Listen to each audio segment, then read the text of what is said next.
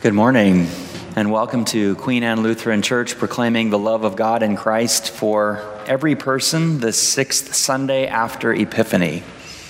This morning we are joined by Mary Steele, the director of Compass Housing, who will preach. We are delighted to have her with us, and I invite you after the service to greet her. The Holy Gospel according to Matthew, the fifth chapter. Glory to you. Jesus said to the disciples, You have heard that it was said to those in ancient times, You shall not murder, and whoever murders shall be liable to judgment. But I say to you, if you are angry with a brother or sister, you will be liable to judgment.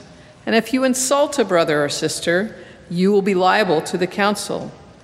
And if you say, You fool, you will be liable to the hell of fire.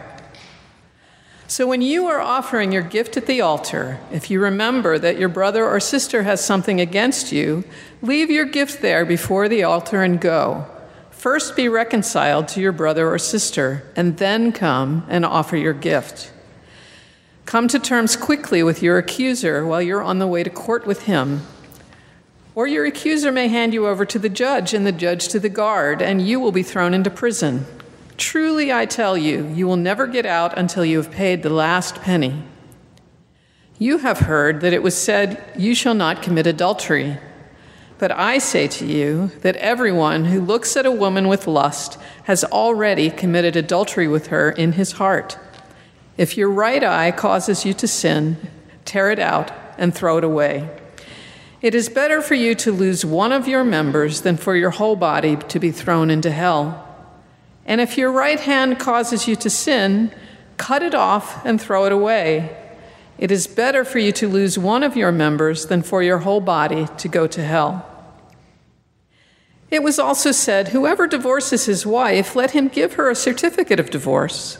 But I say to you that anyone who divorces his wife, except on the grounds of unchastity, causes her to commit adultery. And whoever marries a divorced woman commits adultery. Again, you have heard it.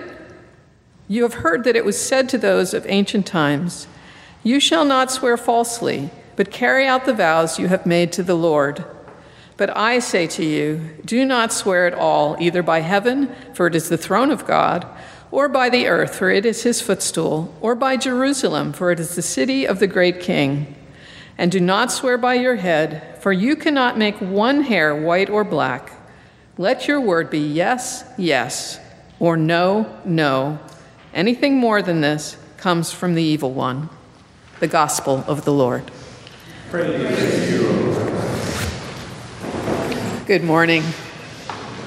I bring greetings to you from your neighbors at Bethany Presbyterian just over the way. They're worshiping at the same time. I'm going to date myself a little bit uh, and tell you about when I first came to Seattle. I moved here to work at a, at a large law firm downtown, and uh, when I started, my desk was pretty empty. There was no computer on it because I'm dating myself. I had a telephone. It was not rotary, so I'm not dating myself that much. and I had my, uh, my calendar and an inbox, but mostly I had my phone because that's how we did most of our work back then. And I remember very shortly after I started at the firm, I was sitting at my desk and I was looking at that phone and I was staring at it because I knew I had to call a client for the very first time and give legal advice. The problem is that they really don't teach you how to do that in law school. And so I remember staring at that phone and thinking, I am a fraud. I'm a fraud. I have no idea what I'm doing. I'm going to be calling this person and pretending to be a lawyer. When I read the scripture today, I have some of the same thoughts. If I say that I can do what the scripture today is calling me to do, I am a fraud. Today's passage comes from the Sermon on the Mount. Specifically, it comes from a section of the sermon that commentators refer to as God's ethics or kingdom morality. Before the passage, Jesus has just told his followers that he has not come to abolish the law, but to fulfill it. And then he proceeds to tell them exactly what he means when he talks about righteousness in the kingdom of God. I'm going to ask you to indulge me a little bit because the section of scripture that we read today actually continues on, uh, and I want to talk about the entirety of the scripture rather than sticking completely to the lectionary this morning. There are six sections in this, uh, this, this part of scripture. And in each of those six sections, they start with, You have heard it said. You have heard it said. And what it appears that Jesus is describing here is the law as it has been interpreted by the oral tradition, as it's been molded and loosened by teachers to make it easier to follow. Jesus is saying, That's not what I'm here for. And so when he says, You've heard it said that you, shan't, you shall not commit murder, and that murder brings with it judgment, what he tells us is, No, anger brings with it judgment. It's not just murder. And therefore, you are to be reconciled with anyone who has someone against you before you come to pray. You're to settle your disputes before you go to the law.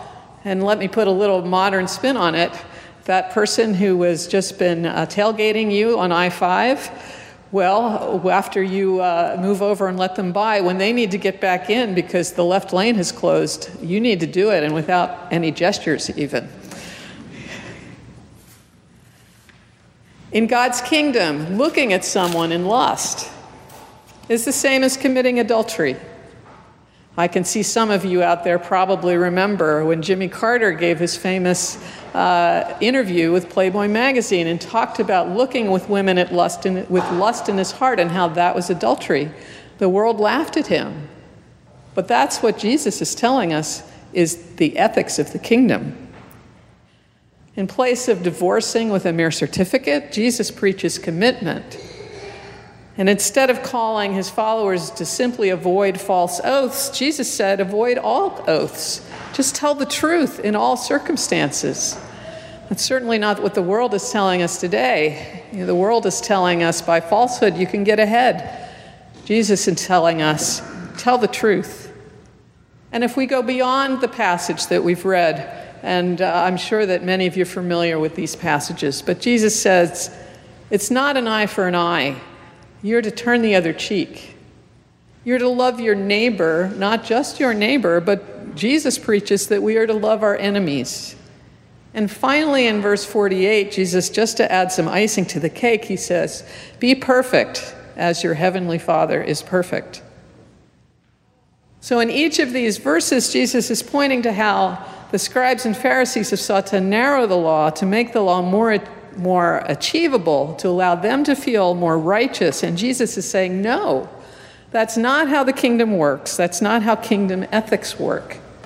You are to be perfect as my, whole, as, as my heavenly Father is perfect. And my temptation then is to say, I'm a fraud. I can't do this. If I say I'm a follower of Jesus and if this is what kingdom ethics look like, then I am a fraud.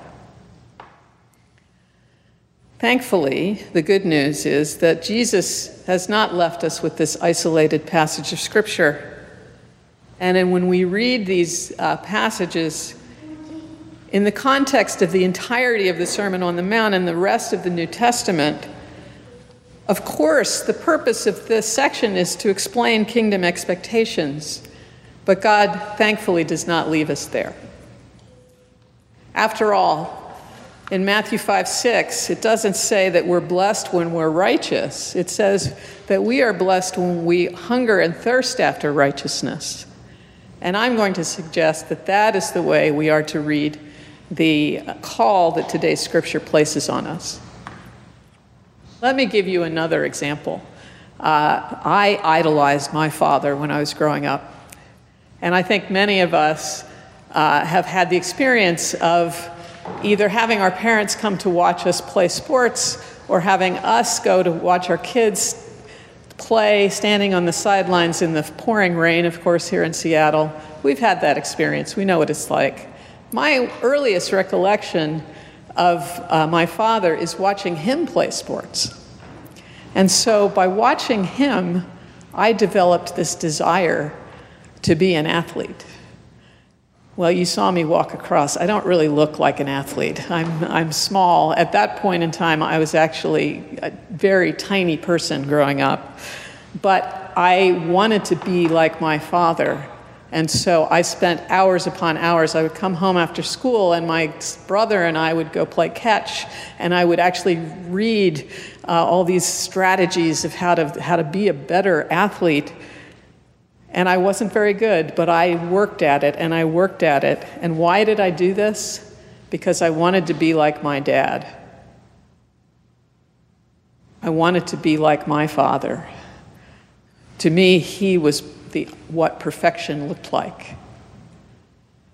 Now, when I made that phone call back uh, when I first started practicing law, I, I, don't know if you've ever heard the term fake it till you make it. Um, I was doing that. Um, and it wasn't the first time that I felt like a fraud, and it wasn't the last time that I felt like a fraud. But over the course of time, by we call it practicing law, we got better.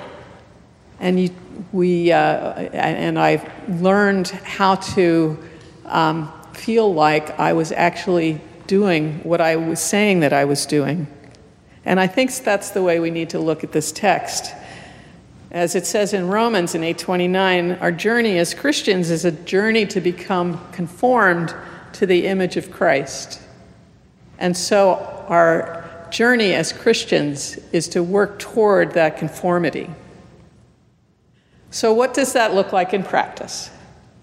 Well, my two year, two year sermon series will start next week, where we look at the way that we become, uh, the way that we take that journey of discipleship. It's, uh, it's of course, it's a lifelong journey. But I, when we look at today's text, I think we get some good uh, pointers, some good direction on what that journey can look like. What it looks like to be perfect as our Heavenly Father is perfect. Because you see, every single one of those six, you have heard it says sections, every single one of them points toward our relationship with other people. And so, where it talks about anger, we need to replace anger with forgiveness. Where it talks about desire that is um, unseemly, we need to replace that with respect. Where it talks about revenge, we need to replace that with love. And if we were growing in all of these things in relationship with others, that's when we are on the right path. Now, uh, when you're learning how to do sermons, they tell you don't, don't take a veer right at the end, but I'm going to do that anyway. Uh, because I want to step back and talk a little bit about what these verses mean in the context of someone like me who's worked with our neighbors who are on the streets for the past 10 years. I started at uh, New Horizons, and you're going to hear from uh, the, the new director there soon and he'll tell you stories about New Horizons. And now I'm at Compass Housing, which I learned a while back started as the Lutheran Sailors and Servers and Sailors and Loggers mission, which is terrific. On the streets, shame is a constant companion. These are folks who have been rejected by everyone in their lives.